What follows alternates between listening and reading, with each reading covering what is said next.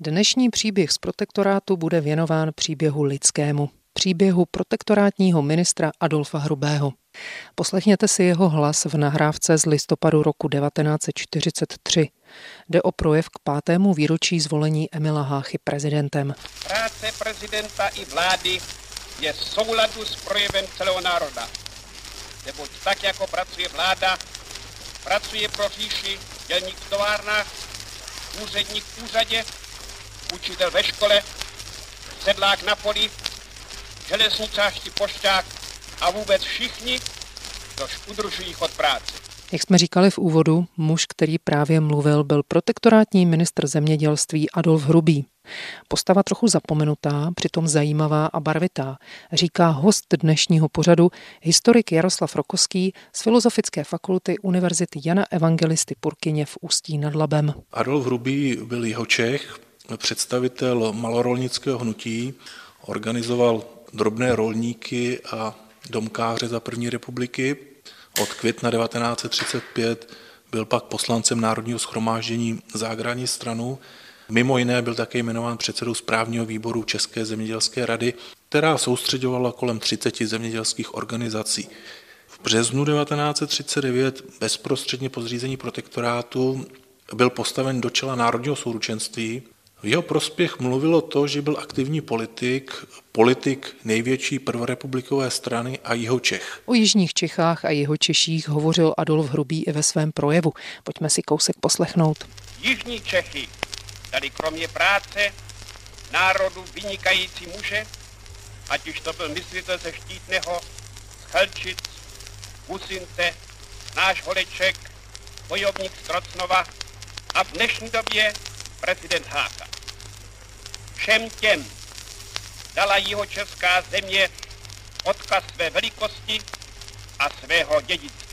A jak to komentuje historik Jaroslav Rokoský? Ve svém projevu zmiňuje velké Jihočechy, včetně státního prezidenta Háchy, ale už pochopitelně neřekl, že jemu jeho český patriotismus pomohl do vedení národního souručenství.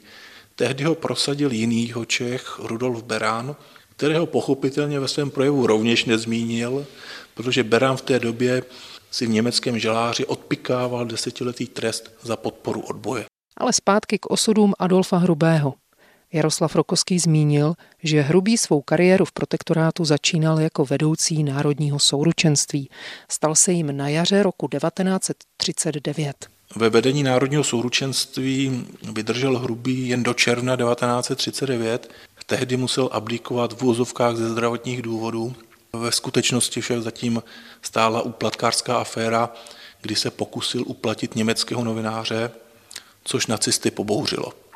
Zejména Kaha Franka, který dával najevo své rozhořčení nad národním souručenstvím, jehož předseda se odvážil pěti tisíci korunami korumpovat čestného německého občana. Někteří Češi k tomu jízlivě dodávali, že kdyby mu dal víc, tak by byl teď klid. Nicméně Hrubý musel napsat abdikační dopis prezidentu Háchovi a odjet se v úzovkách léčit do Poděbrat. Poté několik let zastával funkci předsedy České zemědělské rady. Do nejvyšších politických pater vystoupal Hrubý po nástupu Reinharda Heydricha na post zastupujícího říšského protektora. Když zastupující říšský protektor Heydrich po svém příchodu rekonstruoval protektorátní vládu, tak si vzpomněl i na Hrubého. Ten se mezi tím z veřejného života vytratil. Zůstával však předsedou České zemědělské rady a věnoval se jen odborným zemědělským otázkám.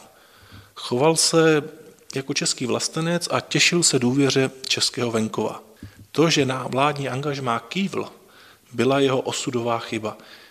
Na druhou stranu je překvapivé, že ve vedení národního souručenství hrubý nacistům vadil, ale v protektorátní vládě ne. Snad makevelista Heydrich doufal, že muž se škraloupem bude poslušnější a lépe ovladatelný a proto ho nominoval v úzovkách jako vůdce rolníků. Od ledna 1942 byl ministrem zemědělství a lesnictví v protektorátní vládě Jaroslava Krejčího, kterou Heydrich zlomil do kolaborace. Po slovech historika Jaroslava Rokoského si do třetice pustíme ukázku z projevu Adolfa Hrubého u příležitosti pátého výročí zvolení Emila Háchy prezidentem. Hrubý tu opět připomíná prezidentovo jihočešství. To, co ruka páně nedala Jižním Čechám na úrodě a hojnosti pozemské, bohatě a hojnosti vydala v úrodě duchovní a v mužích, kteří byli solí země a neopustili svůj národ ani v dobách nejhorších. Jaké vlastně ony oslavy pěti let Emila Háchy ve funkci byly? Oslavy, které se konaly k pátému výročí zvolení Emila Háchy prezidentem, jehož Hrubý mimochodem před těmi pěti lety volil, měli spíše tradiční a formální ráz. Nacistická propaganda a kolaboranti kolem Emanuela Moravce organizovali různé aktivity, mezi které patřily projevy ministrů, víceméně povinné, včetně toho, který jsme slyšeli od Adolfa Hrubého. Hitler zaslal telegram z Berlína, za který prezidentská kancelář poděkovala. Hrubý však věděl, že zdravotní stav Háchy už vůbec není dobrý, například mše svaté ve svatovícké katedrále se vůbec Hácha neúčastnil, protože už byla nad jeho síly. Nacisté se však snažili udržet zdání normality v protektorátu Čechy a Morava. Jaký byl vztah prezidenta Emila Háchy a ministra zemědělství Adolfa Hrubého?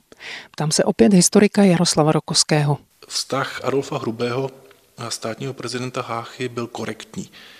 Jestliže se Hácha bránil a neubránil tomu, aby ve vládě byl Emanuel Moravec, co by ministr školství a lidové osvěty, v té době již nespochybnitelný kolaborant, tak jmenování Hrubého naopak přivítal, protože v něm našel souputníka.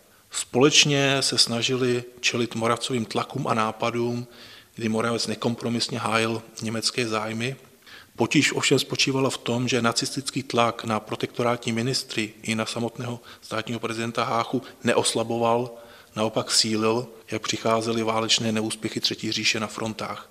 Takže také Hrubý začal pronášet pronacistické projevy, v níž nechyběly ani tradiční protibolševické fráze, ale pořád se snažil, když ty nastavené mantinely byly uší a uší, hájit zájmy českého zemědělství. Popisuje Jaroslav Rokoský a dodává, že hrubý zemědělství opravdu rozuměl a uměl se obklopit odborníky, jejichž hlasu naslouchal. Jenže vedl protektorátní ministerstvo zemědělství od ledna 1942 až do konce války, které patřilo k nejpostiženějším nacistickou persekucí.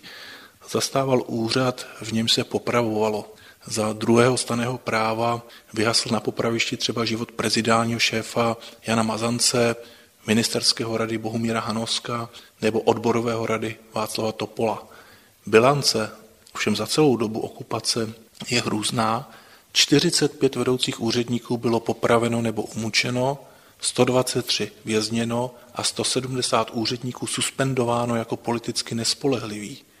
Mnozí z nich byli agrárníci a s Hrubým se dobře znali a Adolf Hrubý zastával až do úplného konce úřad protektorátního ministra zemědělství a lesnictví, tudíž za to nestají odpovědnost.